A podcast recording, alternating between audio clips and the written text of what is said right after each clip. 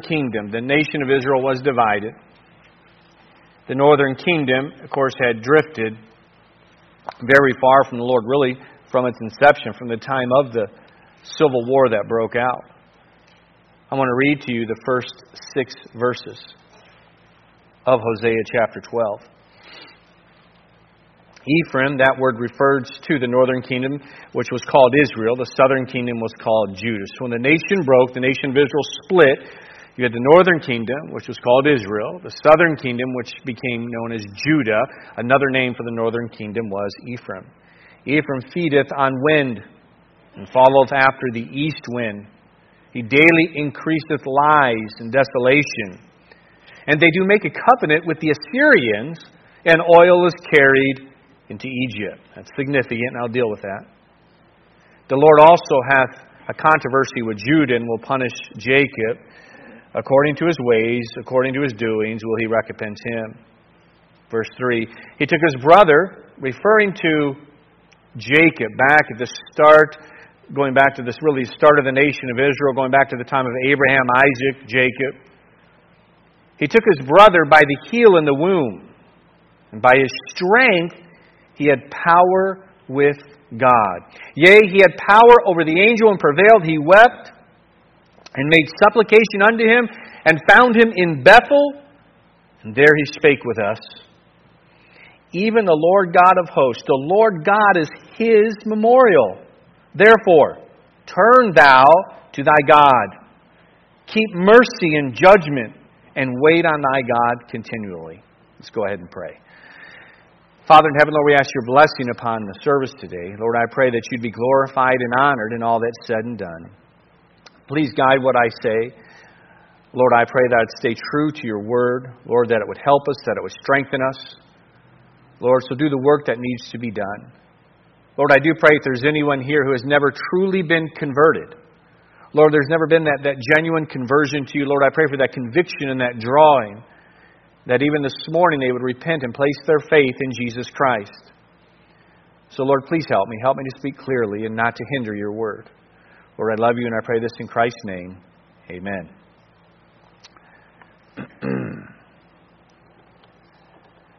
God had been pleading with the northern kingdom to repent, to turn to Him. They had been choosing to turn from God really again since their inception with Jeroboam the first. And God, just like we looked at on Wednesday night, is an example of a nation that God gave over to themselves. So the question is, when that takes place, is there no hope? Well, there certainly is hope as we see here. God will send to the northern kingdom three major prophets. All three prophets come with a message of hope and of warning. The hope is to repent and turn to the Lord, and the warning of what will take place if you don't. Those three prophets that the Lord sent would be Isaiah, Amos, and Hosea. This book here is written 2,700 years ago, is when the book of Hosea would have been written. But it is amazing how practical it is, even for us, especially in the position we find ourselves in as a nation.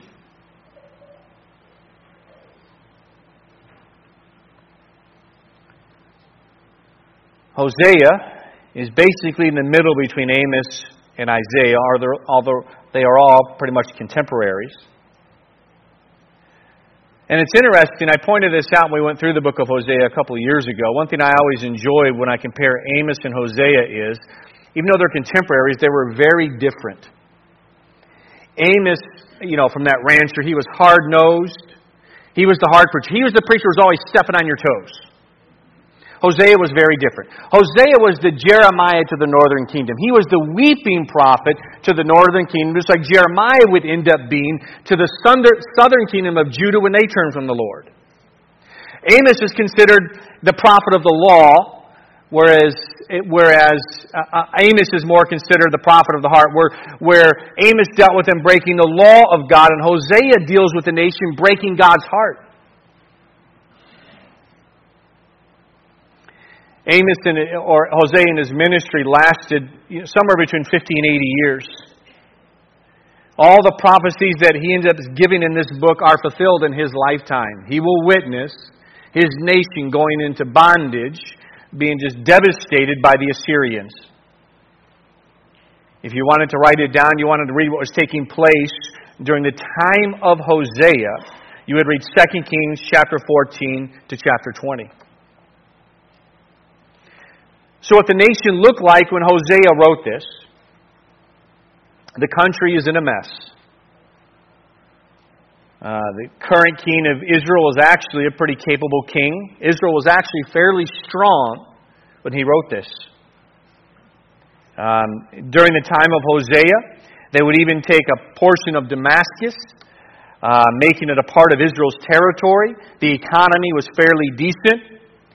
However, in spite of all this perceived success on the outside, what the problem was on the inside with massive decay taking place from within the kingdom. I'm going to quote from uh, one commentator had much more knowledge and had studied out the, what the northern kingdom was like during the time of Hosea, and he said this. He said it was filled with murder, bloodshed, adultery, sexual perversion, drunkenness, uh, accompanied by utter indifference to God. Debauchery, lawlessness, and violence ran rampant everywhere. Adultery was consecrated as a religious rite by this time. There was no settled foreign policy of the nation. Those in power vacillated between alliance with Egypt and appeasement of Assyria, two dominant powers during this time.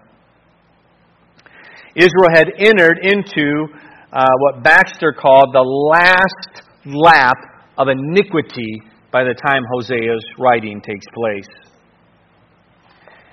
Now, the cause of all this chaos within the nation was certainly directly tied to one thing that was the abandonment of their faith.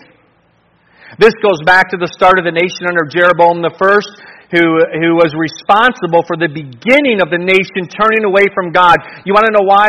Because he determined we can worship God how we want to. He established his own way to worship Jehovah God. That started all of this. We're seeing that take place across our nation right now. That, that people, even churches, claiming to believe in Scripture, claiming to follow God, just like the nation of Israel did, all of a sudden determining we can follow God as we choose, forgetting that He is a holy and a righteous God. That it's not just sincerity that God wants, which He certainly wants, but it has always been sincerity based in truth.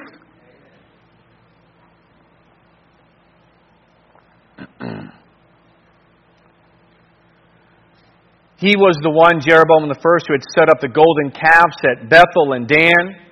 He led the nation into idolatry. Remember, because the nation had split, he certainly didn't want any of his people having to head to Jerusalem, which was mandatory to worship.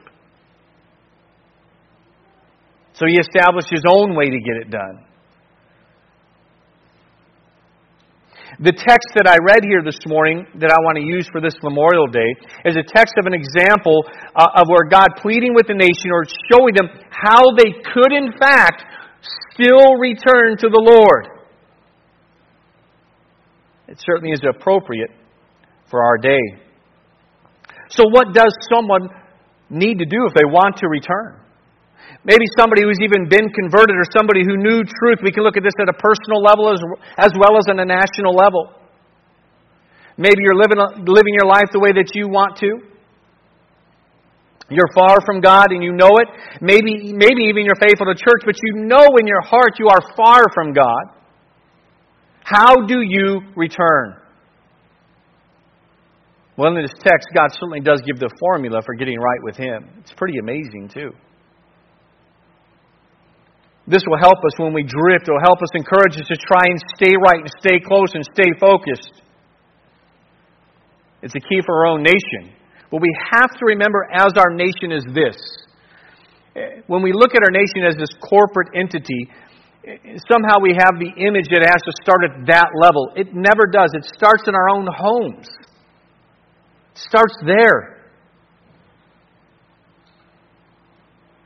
So, first, what happens in our text, we'll start off with here, is God demonstrates once again Israel's current condition. I want to read the last verse of chapter 11, though. Ephraim compass, compass me about with lies. In the house of Israel with deceit. But Judah yet ruleth with God and is faithful with the saints. Ephraim feedeth on wind and followeth after the east wind. He daily increaseth lies and desolation. And they do make a covenant with the Assyrians, and oil is carried into Egypt. So right here, what God is doing is He's, he's showing us what Israel is currently like. And He's going to show where they need to get to and how to do it. He says, right now, uh, one way that characterizes this nation is they're full of deceit. This is dealing with saying one thing with your mouth, this word, but yet your heart is far from the Lord. It's claiming one thing with your mouth, but again, you're so far from God in reality.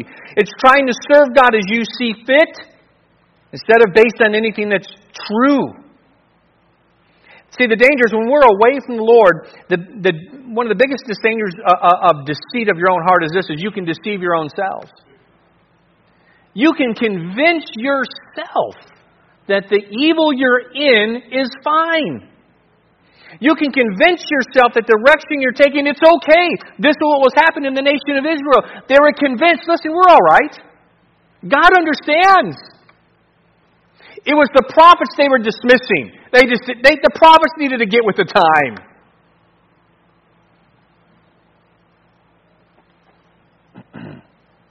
we need to begin to lose sight of the holiness of God the Creator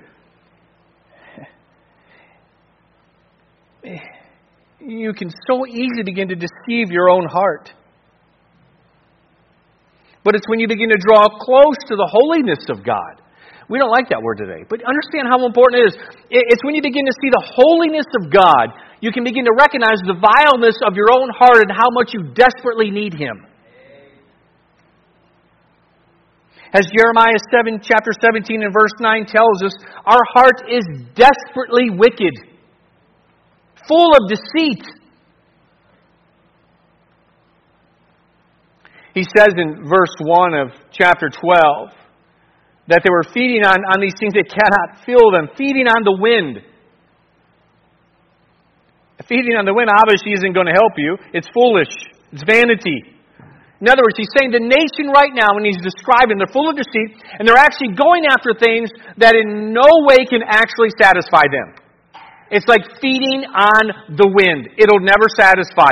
He's describing the average person's life and then putting it together in the nation. It's, it's pure vanity.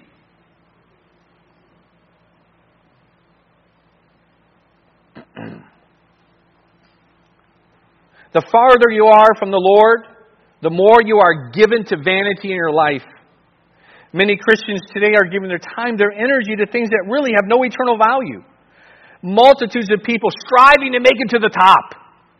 As if they think that's what life is about. Instead of seeing, no, it's actually about the Creator and understanding how to truly glorify Him with your life. We glorify Him by how we live each and every day. It's not about putting on a rock concert and music take over and think that's glorifying God. That's not it. It's not. It's how you live your life on a daily basis. Recognizing that when you get up in the morning, life is all about God. It's all about the Creator. And then you and your actions seeking to glorify Him. But multitudes think if I just make it to the top, I'll be all right. And as I've done many different times, um, let me give a different one here. Those who have made it to the top, or they, they find it's just vanity. They were feeding on the wind, is what they found out. One of the greatest tennis stars to in ever is a man named Boris Becker, who I'm sure many of us are familiar with. I remember watching him going back to my teenage years and just being, I never cared to watch tennis, but when he did play, he was, I liked watching him. when he was at the very top of his career in tennis, what most did not know, he was also on the brink of suicide. This is what he said, a direct quote from Boris Becker. He said, I had won Wimbledon twice before. Once, as the youngest player, I was rich. I had all the material possessions I needed. The old song of, of movie stars and pop, uh, uh, the old song, uh, excuse me. Let, let me read that again.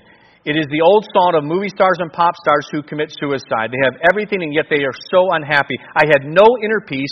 I was a puppet on a string. He was miserable. He was talking about when he was contemplating suicide. When he got to the very top, it was vanity. He was feeding on nothing but wind. We also see in verse 1 he daily increaseth lies and desolation. The sin was just increasing and increasing, the deceit more and more.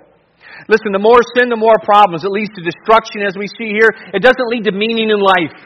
Our nation isn't going to find meaning in life as it pulls from God. It's just going to find more destruction and more despair.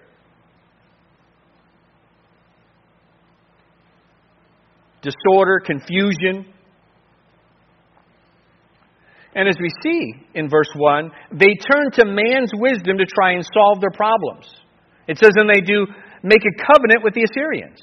And oil is carried into Egypt. They recognize the predicament they're in. The Assyrians are tough, and they are crushing nations. It was an impressive, without mercy, world power. But did they turn to the Lord? No. We got this. They turned to different economic measures. They turned to different, they, they tried to politic their way out of this mess. And it certainly did not work. They were using man's wisdom to try and protect themselves instead of going to the Lord. They were trusted in duplicity. They were trusted in manipulation for their own preservation. They made the agreement with the Assyrians but of course, when the taxes were way too much of a burden, they decided to try and get help from Egypt. Let's make another alliance. Listen, there's always a danger when your walk with God is not right and it's getting out of control. Because you're not going to go to the Lord for a dependence. You're going to try and figure out a way in man's wisdom to solve that problem. You're going to get into agreements you don't need to be in. You're going to make decisions for your life that in the end are just going to lead destruction.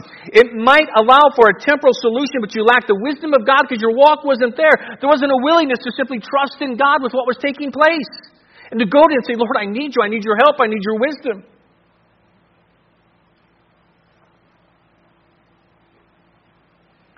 But then he does deal with how does one come back? Verses 3 through 6. Look what he does here. It's interesting. He goes back to Jacob. He took his brother by the heel in the womb, and by his strength, he had power with God. he had power over the angel and prevailed. He wept and made supplication unto him, and found him in Bethel, and there he spake with us. Even the Lord God of hosts, the Lord is his memorial. Therefore, turn thou to thy God keep mercy and judgment, and wait on thy God continually. He gives the formula here. He starts off just like Memorial Day is a day of remembrance. What he wants them to do when he starts us off is to remember. He reminds them of their beginnings. He reminds them of their very father, Jacob, who would become Israel. He said, Why don't you take time just to think back on the very start of all this and who Jacob was, who became Israel? Think back to your beginning. Jacob was a man who was a deceiver and a manipulator, but God changed him. The Lord certainly wants Israel here to follow in his steps to change them to leave off the deception, to leave off the iniquity, and turn to God.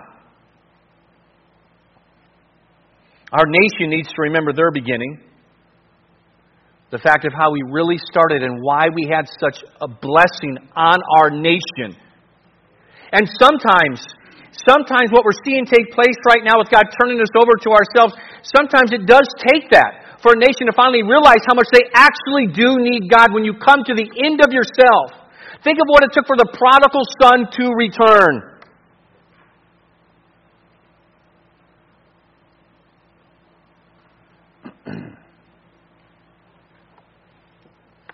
Sometimes, even at an individual level, you have to remind yourself of that time when you did have that fire and that desire, if you've drifted, of what it was like uh, when you were just consumed with the Lord in your life. The Lord reminded him how Jacob was when he really, when Jacob began to see what was truly important in life, that it wasn't his manipulation, that it was about God and how he sought God with tears and perseverance. Maybe there's a time you need to remember in your own life when you had to get a hold of God. When you had to have His blessing, when He was all that mattered. I remember one of the times that's important to me in my life was, again, going back to when I was 16. In middle of my sophomore year, I, I'd been turning back to the Lord, and uh, you, you know the story, I go over all that. Uh, the pastor led me to the Lord back when I was 12, 13. He had left. Church had no pastor. We finally get a pastor at the end of my freshman year. I was just getting in all kinds of trouble, but the new pastor arrived, and I began growing. But there was a significant event that I, I can still remember so much of that evening. The, the Lord had certainly gave me, I, I don't know what the word is, I don't know, favor is not the right word, it's just because it's used in the Bible that way. Um, but the current pastor of the church had had a strong desire to see me grow. When he was doing something, if I, if I could be with him, he would take me. And he had called up and he had said he was taking one of the deacons. And he said, Hey, I want you to come with me. There's something called a sword conference. I didn't even know what that was. Now, those were pretty popular back then, and I'd never heard of one before in my life. And he said, I think you should go to this. And so I said, Sure, I'll go. It was at a church in Akron, Ohio called Reimer Road Baptist Church. He picks me up, and, and the three of us head out there to this meeting. It was, the, again, the deacon in the church, the pastor, and myself. And so we head out there, and we're there, and there were two preachers that night. Two men preaching, and I had and one at the time was the editor of the Sword Lord, a man named Curtis Hutson. Um, he took over for John R. Rice. Uh, that was a paper founded by John R. Rice. When he died, Curtis Hutson took over.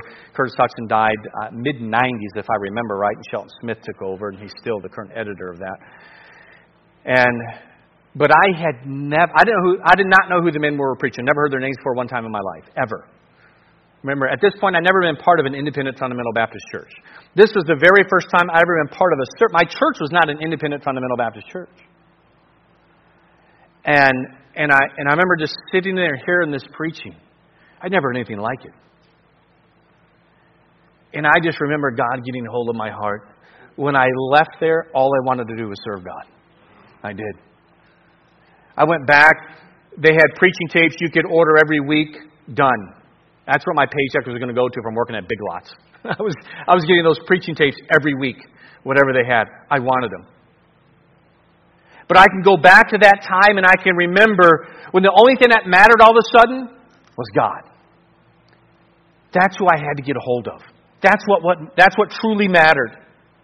Maybe you have those times in your life you got to remember, you got to go back to that time when the Lord just got a hold of your heart and you had that glimpse and He was all that mattered. There's so much that can choke that. It cause you to be unfruitful in your life. The cares of this world all of a sudden get caught up with other stuff. We have to understand that the spiritual battle is genuine and it's real. But the Lord's still right there, just like that father with the prodigal son, just waiting for you to return, desiring for that to happen. Sending you from, from preachers and prophets, begging you, please see it. Life's about me. You don't want to get to the end where you realize it was all vanity. I have been feeding on wind. And for our nation to return, it starts with us.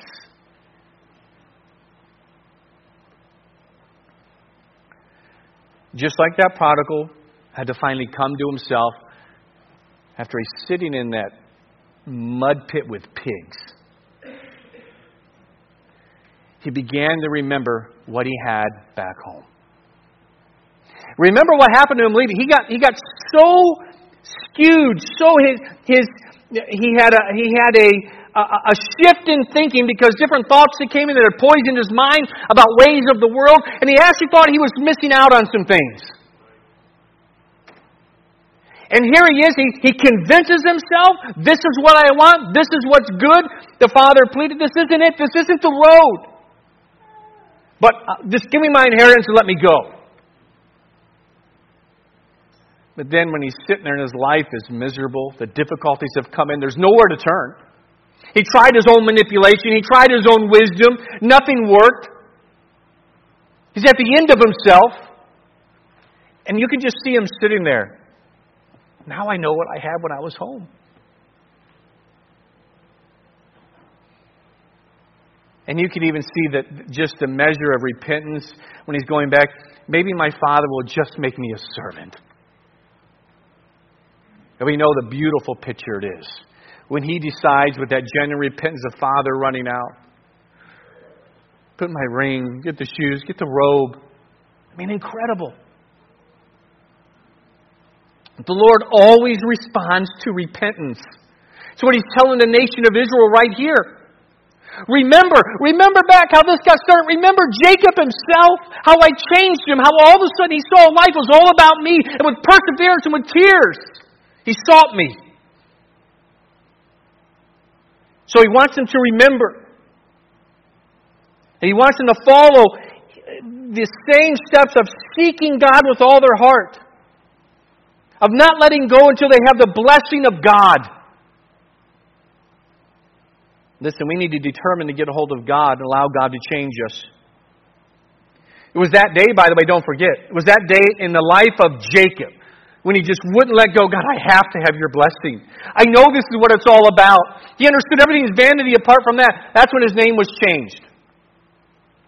From Jacob, a supplanter, to Israel, a prince with God, or a man with power with God. It takes that persistence like Jacob and not letting go. Don't quit. Even when discouragement steps in, you, you keep on going and you keep on going. Jacob began to understand that God was, in fact, as Christ would put it in his earthly ministry, the pearl of great price. They found him, it says, in Bethel. House of bread or house of God. I think that's important for us right now. Be found in church be found in a good, solid church. Be faithful. Be faithful. And returning, and again, it's not just the showing up that makes the difference, it's what you do when you're here. We can get so obsessed with the outward appearance of things that we never allow God to actually work on our heart.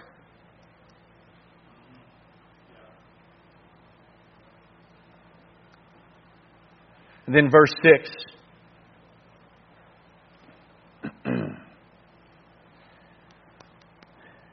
he tells him to turn to God.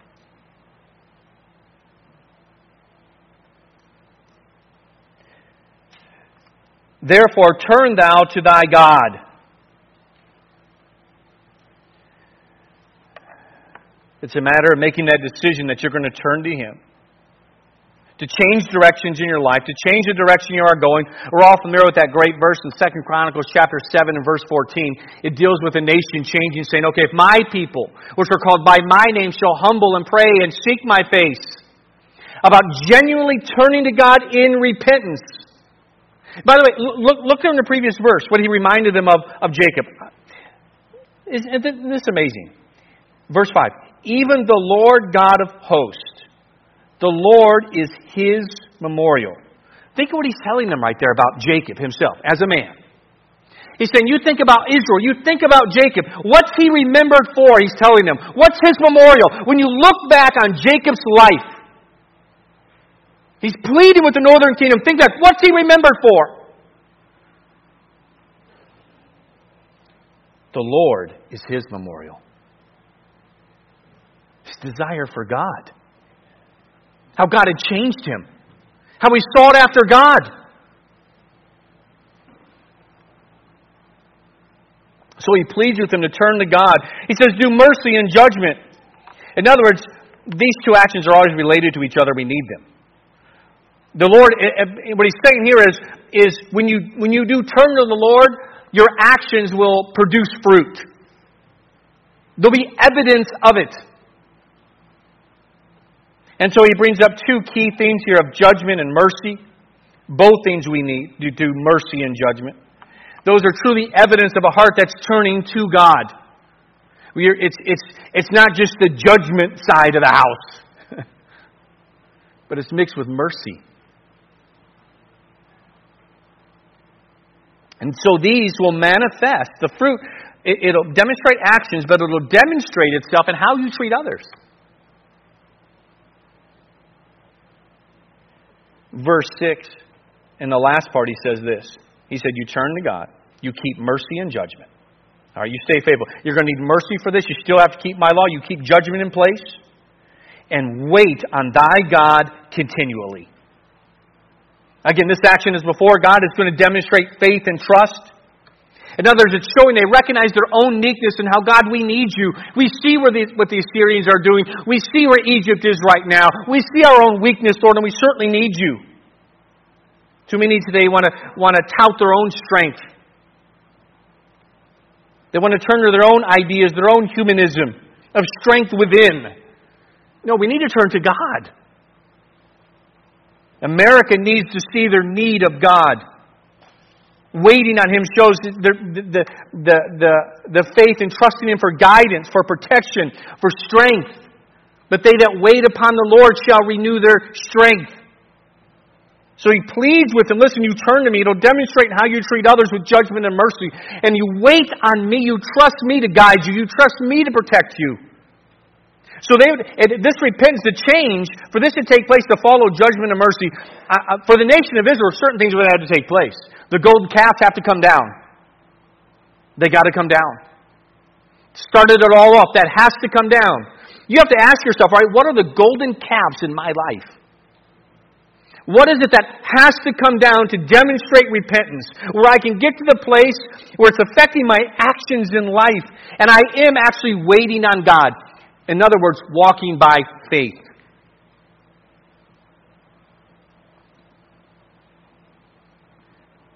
Because when you are doing right and seeking God, you know what? Your life is not in vain. Just like it said in verse 5 with Jacob. Jacob's life wasn't in vain. How was he remembered? The Lord is his memorial. When you, he said, you think, when you think back to Jacob, what do you think of?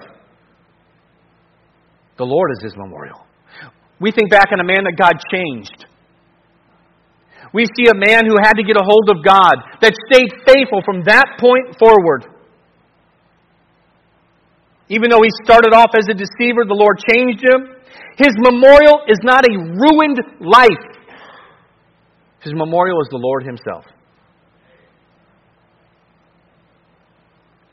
Remember what God said in verse 1 Israel was simply feeding on the wind, a life full of vanity. But if they would come to Him and turn to Him, that would change. That would change. So let me ask you right now if death was to find you, and the Lord was to pin in about your life a Hosea chapter 12 and verse 5.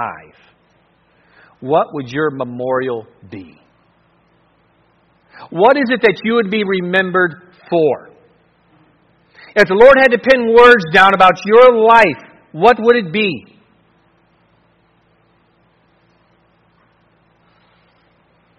If our nation is going to have a change, one, it does start with us. It does. We know we need that. We see that. But if my people, which are called by my name, if we'll begin to change our walk, say, Lord, what are the golden calves that need to come down? To see that life is actually all about God.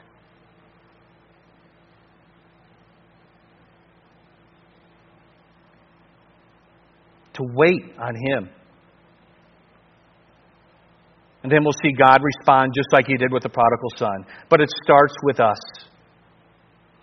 It starts with our own repentance and our own heart getting right and our own heart seeking the Lord.